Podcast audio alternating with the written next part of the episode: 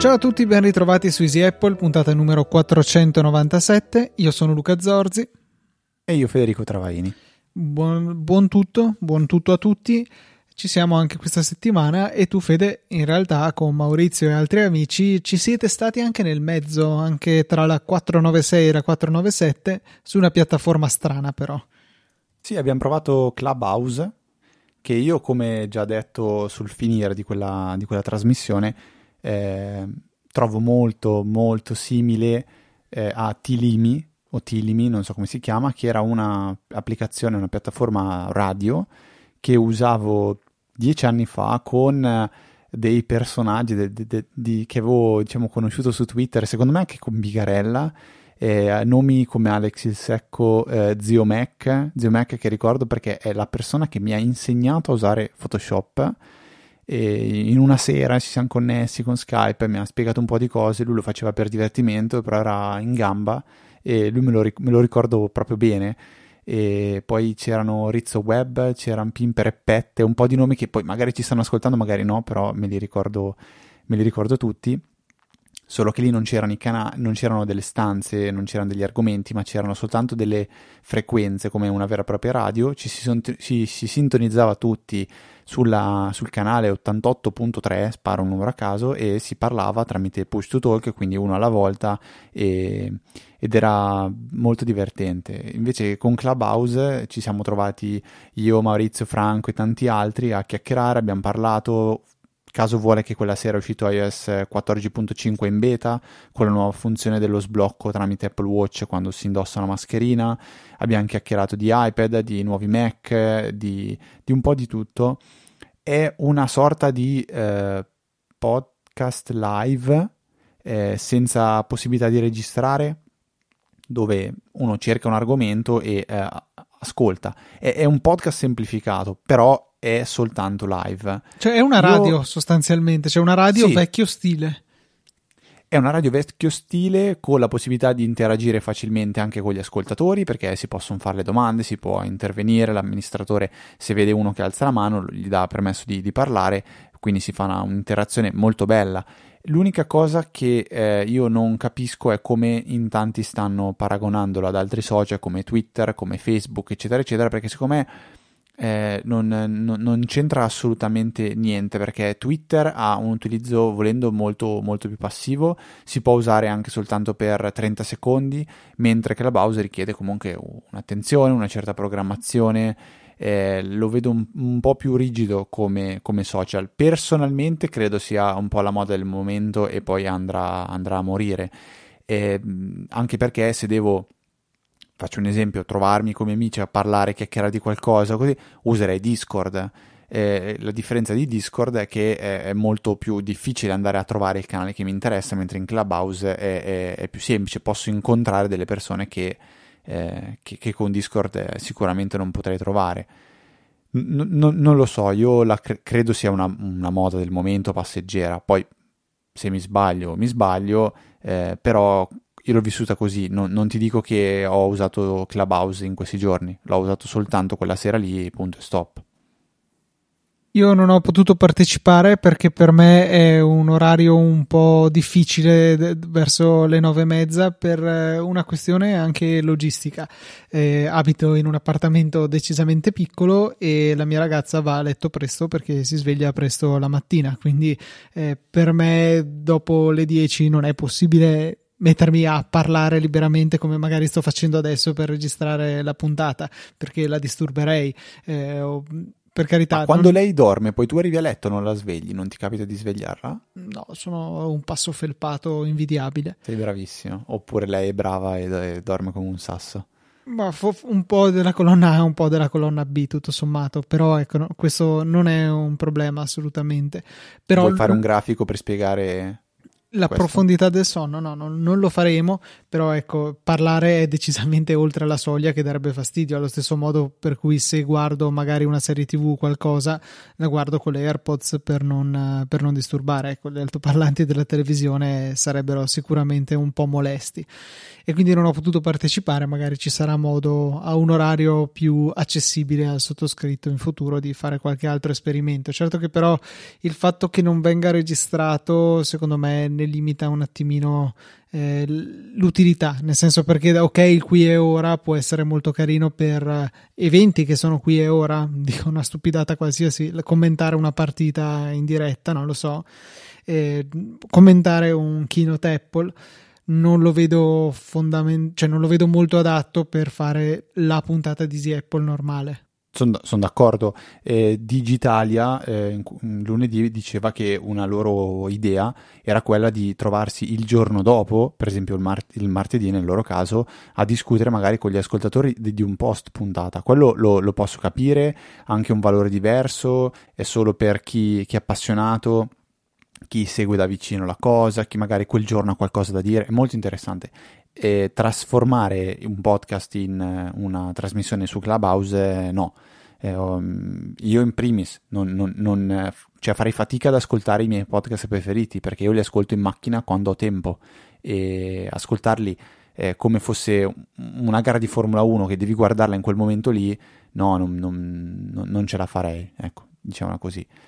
A proposito di grafici, Luca, settimana scorsa, eh, proprio appena terminata la puntata, ci siamo ricordati che avevamo un sondaggio in ballo che non abbiamo assolutamente, eh, eh, di cui non abbiamo risu- eh, rivelato il, il, risultato. Il sondaggio era sul chi usa o non usa il, la funzione per l'Apple Watch per lavare le mani. Qui ci tengo a sottolineare semplicemente una cosa.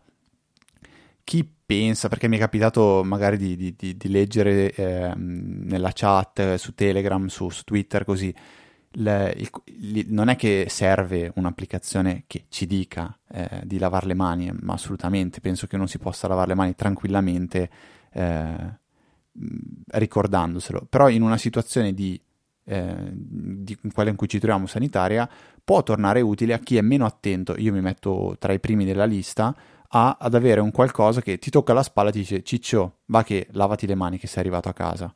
E quella è la funzione che io trovavo forse un po' più comoda inizialmente, poi ho disattivato perché mi ha istruito, forse il suo, il suo dovere l'ha fatto, mi ha istruito a diventare più attento, a lavarmi le mani quando arrivo a casa in determinate condizioni e poi l'ho disattivata. Quindi ora che ho imparato posso disattivarla. Io questo trovo che la tecnologia ci, ci, ci possa dare una mano, ci possa semplificare la vita.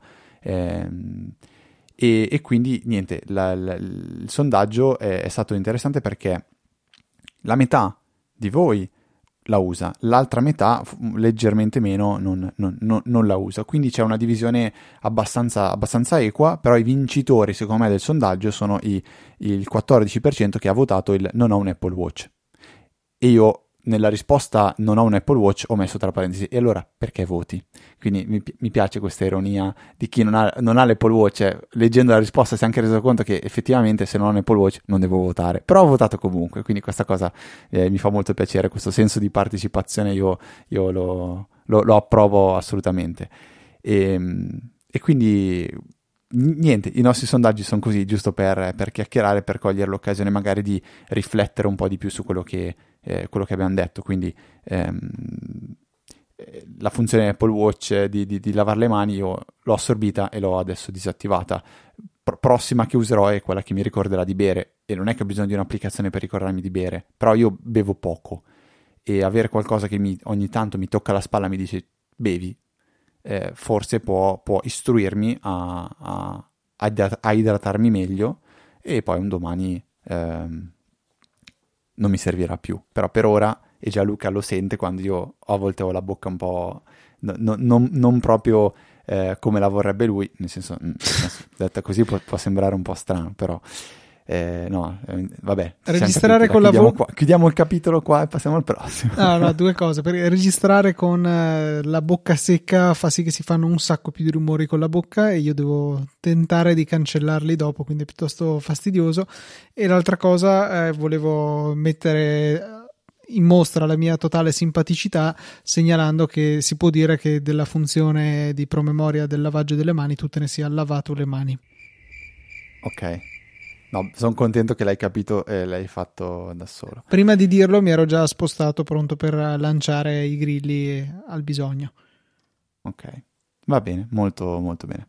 Eh, senti Luca, a proposito dei tuoi problemi con la tastiera che ti hanno provocato ulteriori problemi, cosa ci vuoi dire? Ma allora, stavo cominciando a rilevare dei problemi di disconnessioni random, ma molto frequenti, cioè tipo ogni 2, 3, 4, 5 minuti eh, della mia storica tastiera Apple, eh, quella con le pile, diciamo, ehm, con il mio Mac mini.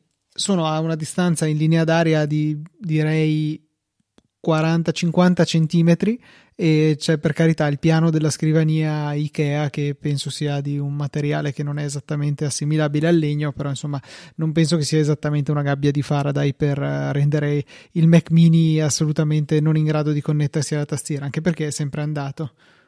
Però visto che siamo su Easy Apple potrebbe essere una gabbia di Friday. A me è piaciuta io sto ridendo. Io no. Io sto ridendo Va bene, eh, lo segniamo nelle note del processo. Tornando a noi, eh, appunto avevo questi problemi di disconnessione e mm, in parte davo la colpa al fatto che utilizzo delle pile ricaricabili, anche se non più nuovissime, che hanno un problema, diciamo, rispetto alle pile stilo normali, cioè che anche da cariche la loro tensione è decisamente più bassa. Nominali sono 1,2 volt contro gli 1,5 delle, delle pile stilo. E quindi dicevo, boh, magari la tastiera non lo so, è invecchiata, ha bisogno di più energia di prima, e le pile sono invecchiate a, sua vo- a loro volta e ne riescono a fornire di meno, quindi boh, ha dei disturbi, tale per cui ogni tanto la tastiera si scollega. Tra l'altro, andando in preferenze di sistema tastiera dove si vede il livello della batteria della tastiera, eh, era abbastanza isterico e continuava a cambiare da tipo 48% 6 eh, 48 6 avanti così. E spesso mentre stava nel 6 eh, si disconnetteva. Quindi ho detto boh ho provato anche a prendere delle pile stilo normali non ricaricabili e le cose andavano un po' meglio ma comunque si disconnetteva ho detto vabbè amen. Povera tastiera dopo una decina d'anni di servizio sta tirando le cuoie. Allora mi sono messo su Amazon a cercare una tastiera che rispondesse ai miei requisiti. Requisito 1 wireless, non era fondamentale che fosse Bluetooth, poteva andare bene anche con la classica chiavettina ricevitore, meglio ancora se era Logitech Unifying perché ho già quella del, dell'MX Master che anche lui funziona meglio con quel ricevitore rispetto al collegamento Bluetooth col Mac. E, ehm, requisito numero due non avere il tastierino numerico non lo sopporto eh, cioè mi, mi, dà fastidio ingombrante non lo uso e requisito numero tre layout italiano perché ce n'erano tante che non avevano il layout italiano e eh, requisito numero 4 sono arrivato e le ehm, frecce, le freccette a T invertita, quindi con le, le, frecce sinistra e destra alte come quella per andare in giù, non come la somma di su più giù, perché mi dà molto fastidio come layout sono approdato sulla tastiera Logitech K380 che costava 40 euro. L'ho comprata su Amazon, è arrivata il giorno dopo. Questo non è interessante e ha una funzione molto carina, cioè la possibilità di abbinarla a tre dispositivi Bluetooth. Eh, tra virgolette in contemporanea e con un tasto o meglio tre tasti sulla tastiera andare a selezionare quale dispositivo utilizzare. Ad esempio può essere utile per buttarla nello zaino e utilizzarla con l'iPad in mobilità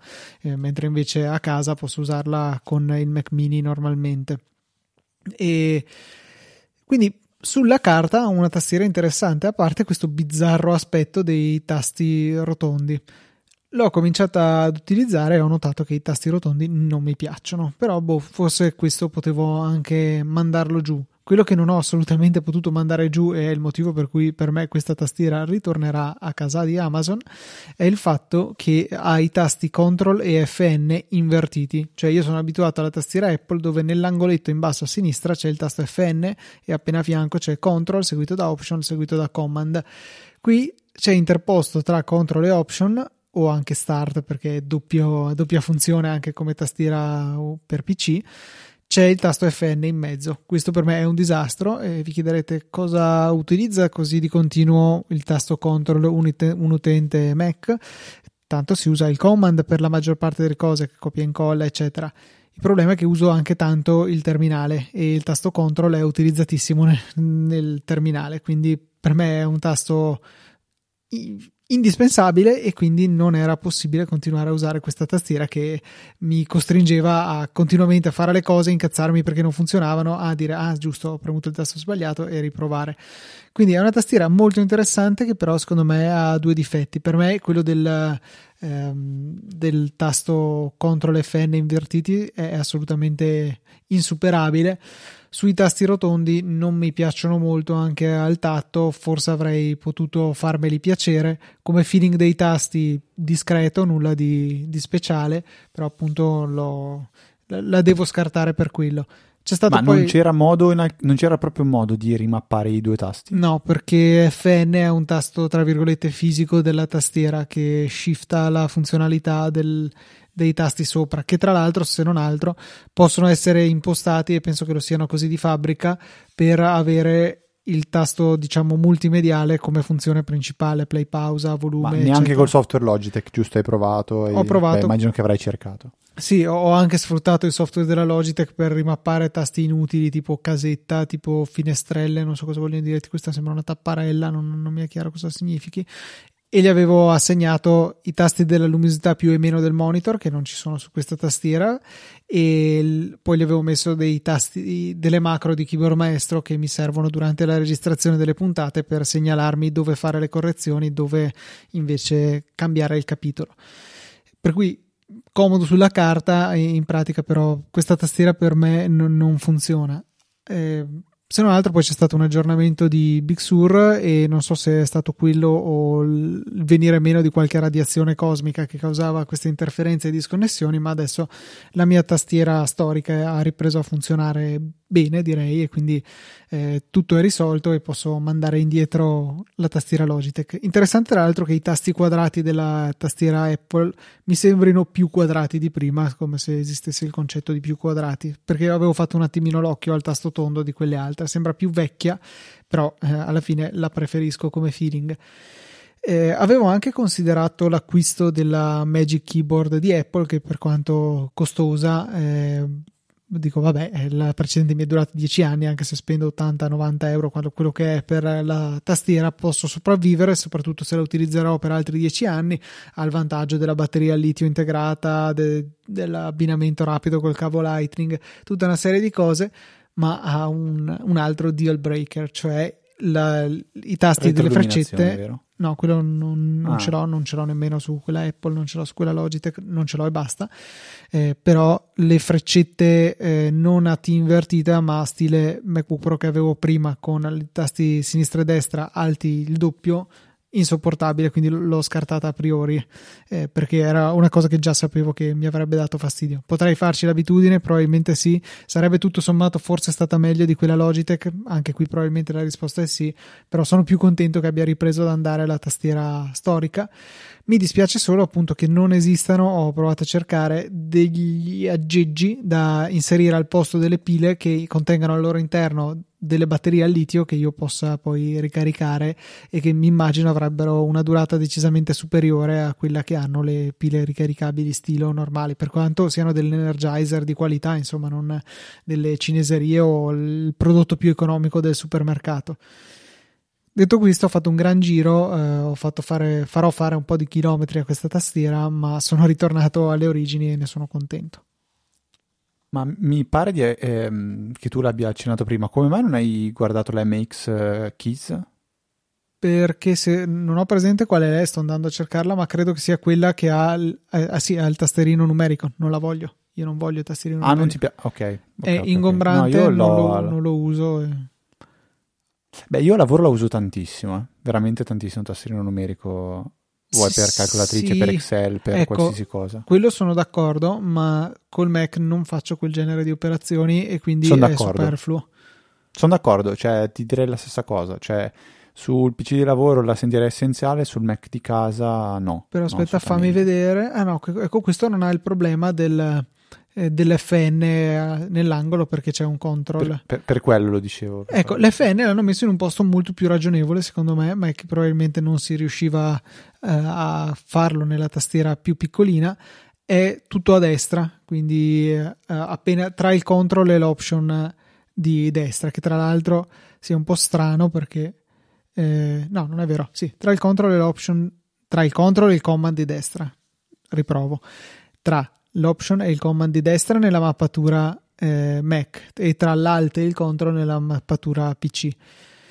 Quindi sì, non, eh, una tastiera potenzialmente interessante, ma con il tastierino numerico non voglio e quindi siamo tornati a No, io vabbè, perché anche la retroilluminazione che uso parecchio e ha il vantaggio di poter essere usata con più dispositivi come la K380 che ricordo, ne, ne avevo parlato forse quasi un anno fa, noi in azienda usiamo, eh, cioè o meglio, un collega usa la, non la K380 ma mi sembra che è la 780 se non sbaglio, che è quella anche con la dock, ma mh, presa diciamo quasi, forse perché era un'offerta, qualcosa del genere, la usa perché ha una funzionalità molto comoda, eh, perché è in grado di funzionare con due computer, eh, proprio eh, spostando il mouse eh, tra, tra un, da un computer all'altro, proprio andando sul bordo esterno dello schermo, ehm, gli, le periferiche cambiano e da un PC passano all'altro. Quindi con un set di tastiere e mouse controlli due computer, non due schermi, ma due computer completamente diversi.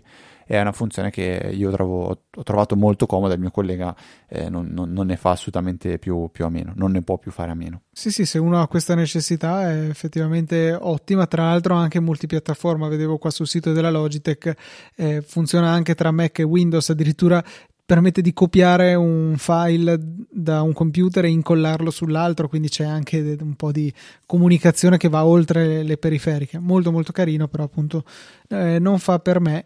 E um, l'altra cosa che volevo chiederti è: ma come mai per te la, la retroilluminazione è così importante? Perché su un portatile lo capisco, perché il portatile per definizione può essere usato in giro in condizioni non ideali, magari c'è poca luce ci sta, secondo me lì la retroilluminazione ha un forte vantaggio, ma invece per una tastiera esterna che presumo quindi si utilizzi in una postazione fissa o pseudo fissa, eh, dove quindi hai la possibilità di controllare l'illuminazione della stanza. Perché avere tast- i tasti retroilluminati? Perché stai al buio con solo sì. la luce dello schermo. Ecco, no, io quello non sì, lo so. È la, è la risposta più banale, però a me piace, forse è sbagliato da per la, per la salute dei miei occhi, però mi piace stare nella stanza al buio e anche sia quando lavoro, cioè la sera magari se mi fermo ehm, a oltranza, sto nello, nell'ufficio di sottobuio con eh, gli schermi e, e, la tastiera retroilluminata, quindi mi serve. E l'MX ha una funzione fantastica per cui a sfioro lei si illumina, quindi anche quando eh, l'illuminazione è spenta, basta proprio sfiorare un tasto e lei si riillumina ed è molto molto bella come funzione. Stesso discorso quando a casa eh, gioco, mi piace tenere la luce spenta e soltanto il monitor e, e creare questa, questa, atmosfera, però a casa una, uso una tastiera totalmente diversa, meccanica, Logitech, eh, con i LED tutti belli colorati, eh, che a Luca piacciono tanto. Quindi questa è la, la risposta. Ok, capisco, sì sì, cioè era quello che mi immaginavo, ma come tu stesso dici, non lo so, ma ho il sospetto che eh, non sia l'ideale per gli occhi. A me proprio non piace. È, è lo stesso discorso delle, delle, luci che facevamo prima, che ti dico, a me piace anche la luce dimmerabile perché in certe situazioni la metto un po' più debole, un po' più forte, magari se vedo un film e tu invece dici per me la luce è accesa o spenta, ecco, cioè quelle cose per cui a gusti, boh, uno si trova comodo e, funziona così e stop. E a proposito di luminosità, sono arrivati dei, eh, dei consigli tramite la EasyChat da Gianmarco e uno successivo eh, da parte di Andrea. E Gianmarco in primis scrive ehm, che eh, c'è un'applicazione open source che consente di sincronizzare la luminosità degli schermi esterni con quella del MacBook. Quindi chi fa un utilizzo come quello che faceva prima Luca o che faccio io eh, dice con un po' di, di, di, diciamo di... usa delle parole che non so se posso usare Luca, adesso io cito testualmente quindi non me ne prendo la responsabilità. Lui dice che con un po' di fine tuning possibile tramite gli appositi sliders si riesce ad avere un ottimo risultato. Io, cioè, ambasciatore non porta pena. Quindi sliders e tuning, eh, sai che si chiama BreeSync, BrySync, penso, e Andrea dice invece di usarne una eh, diversa che, cont- che, permette di controllare sia luminosità e sia audio e si chiama eh, Monitor Control. Entrambe le applicazioni nella, ehm, nelle note della puntata. Io adesso che sto eh, sistemando il setup della, della, nuova scrivania, vorrei provare a utilizzare ehm, il Mac con uno schermo esterno e, eh, per, quando, per quando lo uso, per quando registriamo e, e sicuramente userò queste applicazioni. Perché dico che voglio provare a usare lo schermo esterno? Qua forse l'avevo già raccontato, perché io ho, ho riscontrato questa particolare eh, eh, caratteristica dei miei schermi, che sono collegati tramite non HDMI, ma eh, aiutami, DisplayPort, DisplayPort, DisplayPort giusto, al, al computer Windows il Mac sarebbe collegato invece tramite HDMI agli schermi, basterebbe anche solo uno schermo. Ecco, quello che io vorrei è avere tra, eh, queste, tra questa, questo triangolo una sorta di switch che mi permetta di dire eh, lo schermo deve ciucciare il segnale dal Mac o deve, deve segnarlo, deve ciucciarlo dal, eh, da, dal PC. Ecco questo switch che però ho fatto fatica a trovare l'hardware eh, corretto, anzi non l'ho ancora trovato perché gli switch di questo tipo di solito sono o completamente HDMI o completamente DisplayPort. E a me servirebbe una cosa mista. Domanda: perché usi il DisplayPort su Windows, giusto Luca? So che me lo stavi per chiedere. No, ti farei la domanda opposta. Perché non usi il DisplayPort anche su Mac? perché il, il, il, il monitor ha un, solo, ha un solo ingresso DisplayPort. Ma se tu usi... Ma esatto, se metto lo switch dovrebbe funzionare. Allora la domanda me la rigiro a me stesso, perché... Non so, però non è, il, non è mini DisplayPort, DisplayPort normale. Questo effettivamente non ci ho pensato. Se io... Non vuol dire niente perché sono eh, adattabili da un punto di vista elettrico, cioè sono gli stessi contatti in una porta più piccola. Ok, no, allora il motivo originale era che, eh, beh, però ora che lo, lo, penso mi rendo conto che è una boiata, il fatto che il, ehm, il mio Mac ha l'HDMI nativo, però c'è anche il mini DisplayPort nativo. Esatto. Quindi teoricamente questa è una, è una scelta che potrei, potrei ragionare. Vedo di provarci e di farcela nelle prossime puntate, magari vi racconterò se ce l'ho fatta e come ce l'ho fatta. Perfetto, Fede. Invece una novità interessante al quale hai accennato eh, all'inizio della puntata intanto che parlavi di Clubhouse riguarda la beta di iOS 14.5 che mi ha perfino fatto considerare eh, l'opportunità di aggiornare a una beta per la prima volta dopo anni. E cioè il fatto che eh, per chi ha sia un iPhone con il Face ID sia un Apple Watch al polso viene data la possibilità di sbloccare il telefono con il Face ID eh, se si ha l'Apple Watch eh, con il Face ID, anche se si indossa una mascherina, purché si abbia l'Apple Watch al polso. Da quello che sembra di capire è che eh, viene fatto un riconoscimento del volto. Vede che più o meno siete voi, ma non siete proprio voi perché normalmente non avete una mascherina sulla faccia, eh, però avete anche il vostro Apple Watch sbloccato al polso e quindi sì, siete proprio voi, l'Apple Watch è vicino e quindi il telefono si sblocca. Questa secondo me è una rivoluzione, però boh, ho aspettato un anno di mascherina, forse posso aspettare anche un altro mesetto o quanto ci metterà a essere effettivamente rilasciato a iOS 14.5. E vi lasciamo il video di Maurizio Natali in cui parla approf- approfonditamente di questa funzione che comunque ha qualche pecca di, di, di sicurezza perché ovviamente l'iPhone non è che...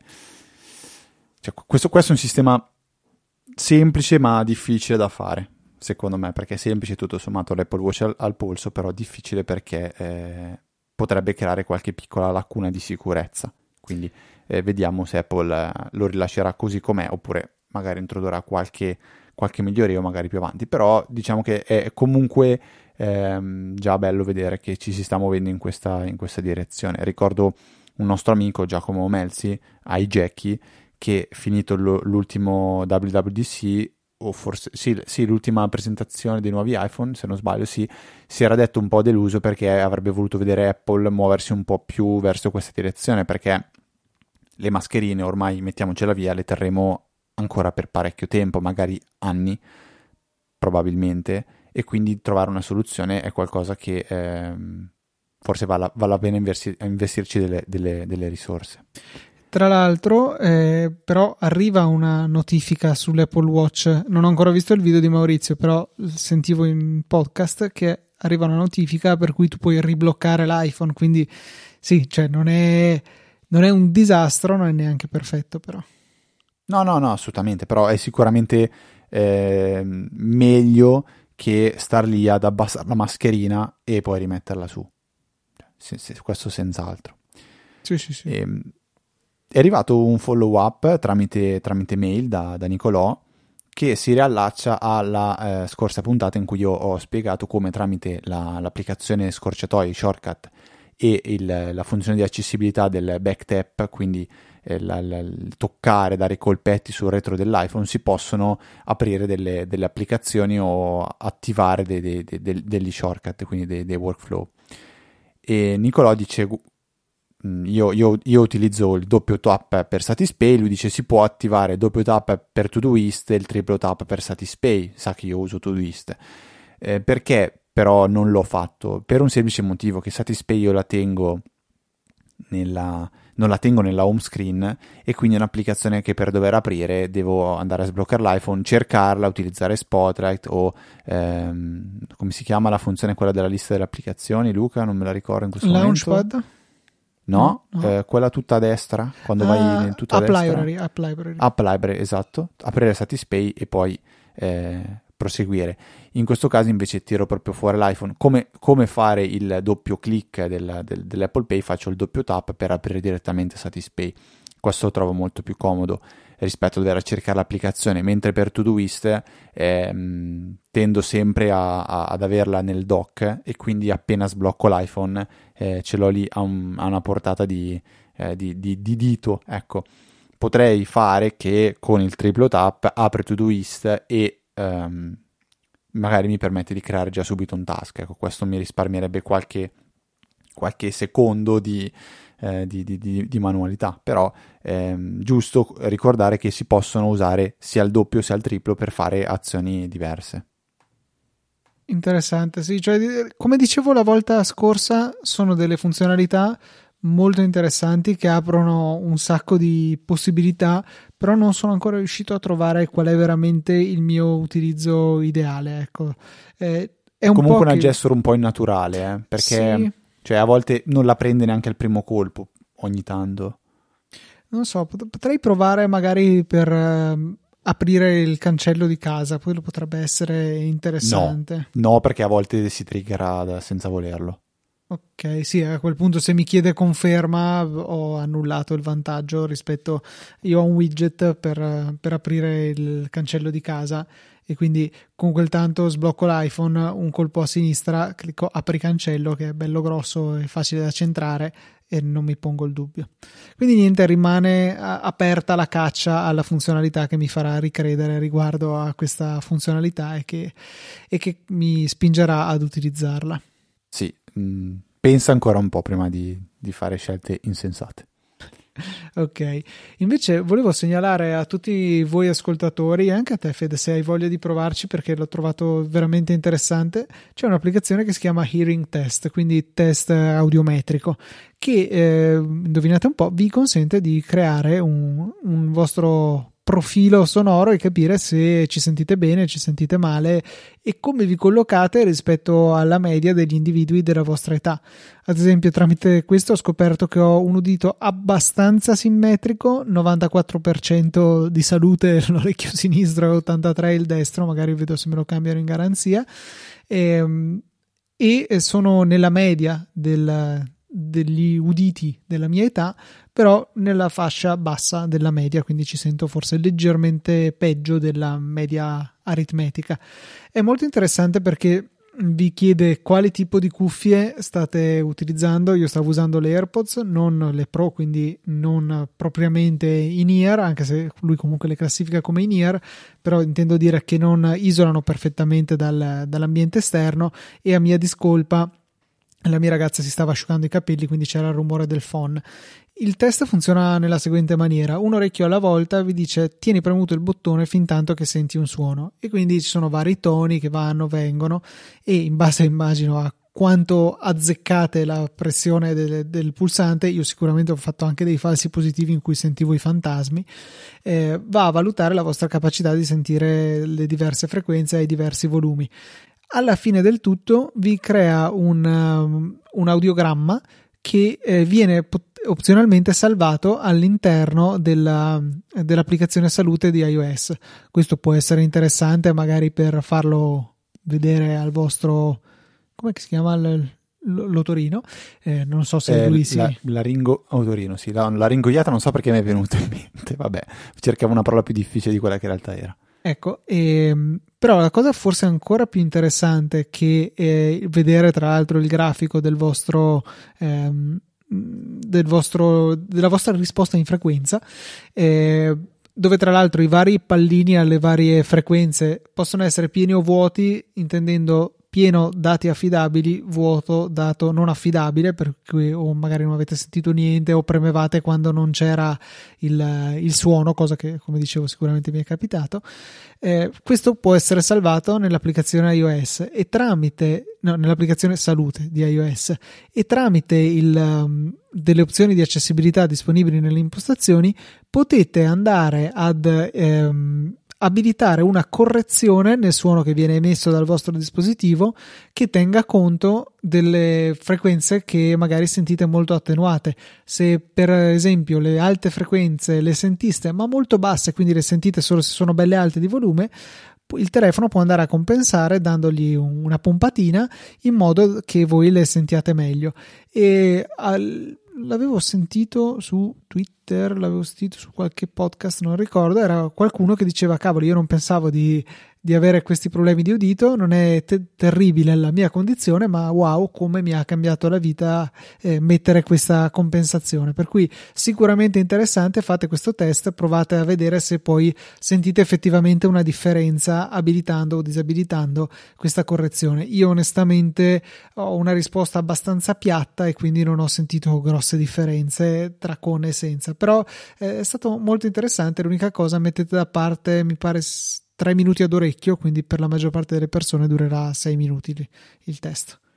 Boh, mi piace, lo, lo, farò sicuramente, Luca. Anzi, stasera lo faccio fare a tutti eh, in famiglia. Però ecco, devi metterti un po' in un ambiente ideale, silenzio, eccetera. Io forse no, col, vabbè, okay. col, fruscio del phone distante può essere che mi abbia rilevato più sordo di quello che sono e che comunque ci vogliono ben altri 6 minuti, quindi da allora non ho più ripetuto il test. E comunque ho cercato su Google mentre parlavi eh, e ci sono anche dei siti che permettono di farlo da, da desktop, però non si ha quel vantaggio dell'applicazione salute, della compensazione, eccetera, eccetera. Quindi dai, vale la pena non farlo. Non so quanto sia affidabile, però il fatto che ti chieda che, eh, che, tipo di cuffie stai utilizzando, ovviamente è obbligatorio farlo con le cuffie, e, e che ne abbia diverse, tipo le AirPods, le AirPods Pro, magari aiuta anche a il fatto che loro abbiano calibrato il test sulla specifica eh, risposta di ciascun auricolare, quindi magari aiuta a renderlo un attimino più affidabile. E poi attenzione, se scaricate un'applicazione del genere e vi chiede la carta di credito, magari è uno scam, potrebbe essere, ti immagini? Un'applicazione così. Prima domanda, che, che, che auricolari stai, stai usando? Sì, boh, carta di credito? Vabbè, niente. Avevo visto a proposito di scam un, um, uno sviluppatore su Twitter che era lo sviluppatore di boh, adesso non mi ricordo più. Fatto sta che ha avuto una, la sua applicazione eh, palesemente clonata su, sull'App Store, dove a un certo punto, ne, durante il primo avvio di questo clone, appariva una schermata completamente bianca con un unico bottone che era tipo iscriviti, una roba del genere e questo attivava un acquisto, un abbonamento in app di non vorrei dire una stupidata, ma tipo 10 euro alla settimana e, o forse ancora di più e, per un servizio di fatto inutile. Poi l'applicazione in qualche maniera funzionicchiava, però era palesemente eh, messa lì per, per cercare di ingannare le persone si è lamentato pubblicamente su Twitter, si è lamentato con Apple, hanno rimosso questa applicazione. Peccato che lo sviluppatore dell'applicazione truffaldina ne abbia ancora una sull'App Store che tramite non so che servizio abbia usato questo sviluppatore buon uomo per uh, mostrare questi dati, ma appunto il truffatore si intascava qualcosa come 200.000 dollari al mese in uh, proventi di queste applicazioni truffaldine. Un altro clone con uh, lo stesso meccanismo del messaggio poco leggibile. non è male eh, come fonte di insomma quei 200.000 euro al mese che ti aiuterebbero un attimino a arrotondare arrivare meglio a fine mese beh se riesci poi a dormire la notte sì sì parliamo di, di cose più, più, più, più, no queste non è che sono cose stupide assolutamente no però un qualcosa che può aiutare tutti i nostri ascoltatori quindi quel il, um, compiamo il, il, senso di Easy Apple, il motivo per cui è nato. Su Twitter leggo che Luke Vandal spiega come disattivare a livello generale per tutte le applicazioni di iOS quel fa- famoso e fastidioso, a mio parere, pop-up che ogni tanto salta fuori quando si usa un'applicazione e che chiede Ciao, ti sta piacendo questa applicazione? Sì. Puoi lasciare una recensione su bla bla bla? Ecco, andando nelle impostazioni di iOS, sotto, la, sotto il menu App Store, c'è una voce che si chiama eh, eh, recensioni e, e voti eh, in app all'interno dell'applicazione. Basta disattivare questa, eh, questa voce e non, non, non si riceveranno tu, tutti questi pop-up. Ovviamente è, mh, mm, è, è, aggiun- cioè, cioè, diciamo, è accompagnata questa voce da, da, una scritta che comunque dice eh, mi raccomando aiuta gli, gli sviluppatori a fargli, facendogli sapere cosa ne pensi dei loro prodotti e dandogli dei feedback quindi eh, perché questo può, può, sembrare una cosa brutta, perché alla fine i feedback sono molto interessanti, sono utili, anche noi, anche noi Luca e Federico di Apple, sono utili i feedback, ci piace leggere le vostre recensioni, che siano utili, che siano meno utili, che siano semplicemente dei, delle mega trollate, per noi una risata ce la facciamo, una risata ce la facciamo e se è qualcosa che ci è piaciuto magari ci commuoviamo, no, commuovere dai no, però qualche, qualche recensione o mail molto piacevole ci è arrivata ma anche mail e recensioni che ci hanno aiutato a correggere il tiro, a magari eh, introdurre qualche miglioria, a fare un passo indietro quando abbiamo magari fatto, commesso degli errori. Comunque è, è, è molto utile, quindi bene disattivare questa funzione se vi dà fastidio, io personalmente l'ho fatto, ricordiamoci però che quando si usa qualcosa di, eh, che vale la pena premiare, vale la pena andare a lasciare una recensione. Giusto così una curiosità, sono stato vittima di uno scherzo da parte di un collega che mi ha eh, rubato il telefono che avevo lasciato vicino alla sua scrivania e per eh, assicurarsi che non lo ritrovassi, magari facendolo suonare dall'Apple Watch, me l'ha spento. Io ero convinto che questo non fosse possibile con il telefono bloccato Invece eh, è stata molto gentile Siri eh, che una volta interpellata dal mio collega eh, gli ha detto guarda per spegnere basta che tieni premuto eh, il tasto di accensione, tieni premuto uno dei tasti volume e poi fai scorrere il tuo bel ditone su, su spegni che, che appare il classico slider. Sono rimasto basito dalla, dalla complicità di Siri in questo crimine di cui sono stato vittima. E effettivamente è molto facile, cioè anche se uno non è un ladro professionista, eh, riesce tranquillamente a far sparire il, eh, come si dice, il telefono da Find My iPhone, dalla possibilità di farlo suonare con l'Apple Watch, e poi ci ho pensato, ma in realtà è ancora più semplice, basta mettere il telefono in modalità aereo e questo sarà subito irraggiungibile. Non so se c'è un modo, mi pareva di sì, ma non sono riuscito a ritrovarlo, per far sì che almeno il control center non appaia quando il telefono è bloccato, perché secondo me è un buco di sicurezza abbastanza importante. Non so se vede. Forse, forse non quando è bloccato, ma riesce a disattivarlo nella lock screen. A memoria ti dico che forse c'è una, un'opzione del genere. Però anch'io ero convinto che si potesse spegnere solo dalle impostazioni. Per Siri sì, ma non per il. Um, eh, per il control center. Questo non, non, sono riuscito a disattivarlo perché c'è permetti o meno di utilizzarlo mentre sei in altre app, ad esempio per i giochi era abbastanza importante disattivarlo su iPad in particolare perché si tendeva tipo Fruit Ninja a, a prenderci dentro mentre invece nella lock screen rimane e la modalità aereo è lì a un tap di distanza pronto per far sparire un telefono dalla faccia della terra. Eh, Però è ingegnoso il tuo collega che ha chiesto a Siri, eh? cioè io non ci avrei pensato. Neanch'io, neanch'io e devo avvisare Alex che la mia rappresaglia potrebbe essere leggere il suo numero di telefono in puntata se dovessero esserci altri scherzi del genere. E chiedere di bombardarlo. Può essere. Di, esatto. di messaggi con la cacca, l'emoji della cacca. Detto questo, direi che possiamo concludere questa gloriosa puntata andando a ringraziare tutti i nostri eroi che anche questa settimana hanno deciso di supportarci con le loro donazioni. Dobbiamo dire un sentito grazie a Michele Foscardi, Michele Olivieri, Roberto Barison, Davide Tinti, Federico Maggini, Marco De Jesus Maria e Nicola Frigerio. Grazie mille per la vostra generosità. Vi ricordiamo che nella sezione supportaci del sito ci sono tutte le varie modalità per supportarci, Satispay, Apple Pay, eh, PayPal, c'è veramente di tutto tutto, donazioni singole o ricorrenti scegliete voi, c'è comunque molto molto gradito e vi ricordiamo anche che eh, se trovate, se vi imbattete in dei link Amazon sponsorizzati da Easy Apple ci aiuterete anche partendo per i vostri acquisti da quei link. Stiamo un attimo facendo ordine nella pagina dei prodotti che consigliamo, però ecco, quello è sicuramente un punto ottimo per partire con le vostre sessioni di shopping compulsivo. Io vi ricordo come sempre che potete contattarci tramite l'indirizzo info-easyapple.org. Se avete voglia di dedicarci 5 minuti di tempo per lasciare una recensione, a noi fa veramente molto piacere. Se preferite invece lasciarci un feedback più importante, la mail va benissimo info-easyapple.org.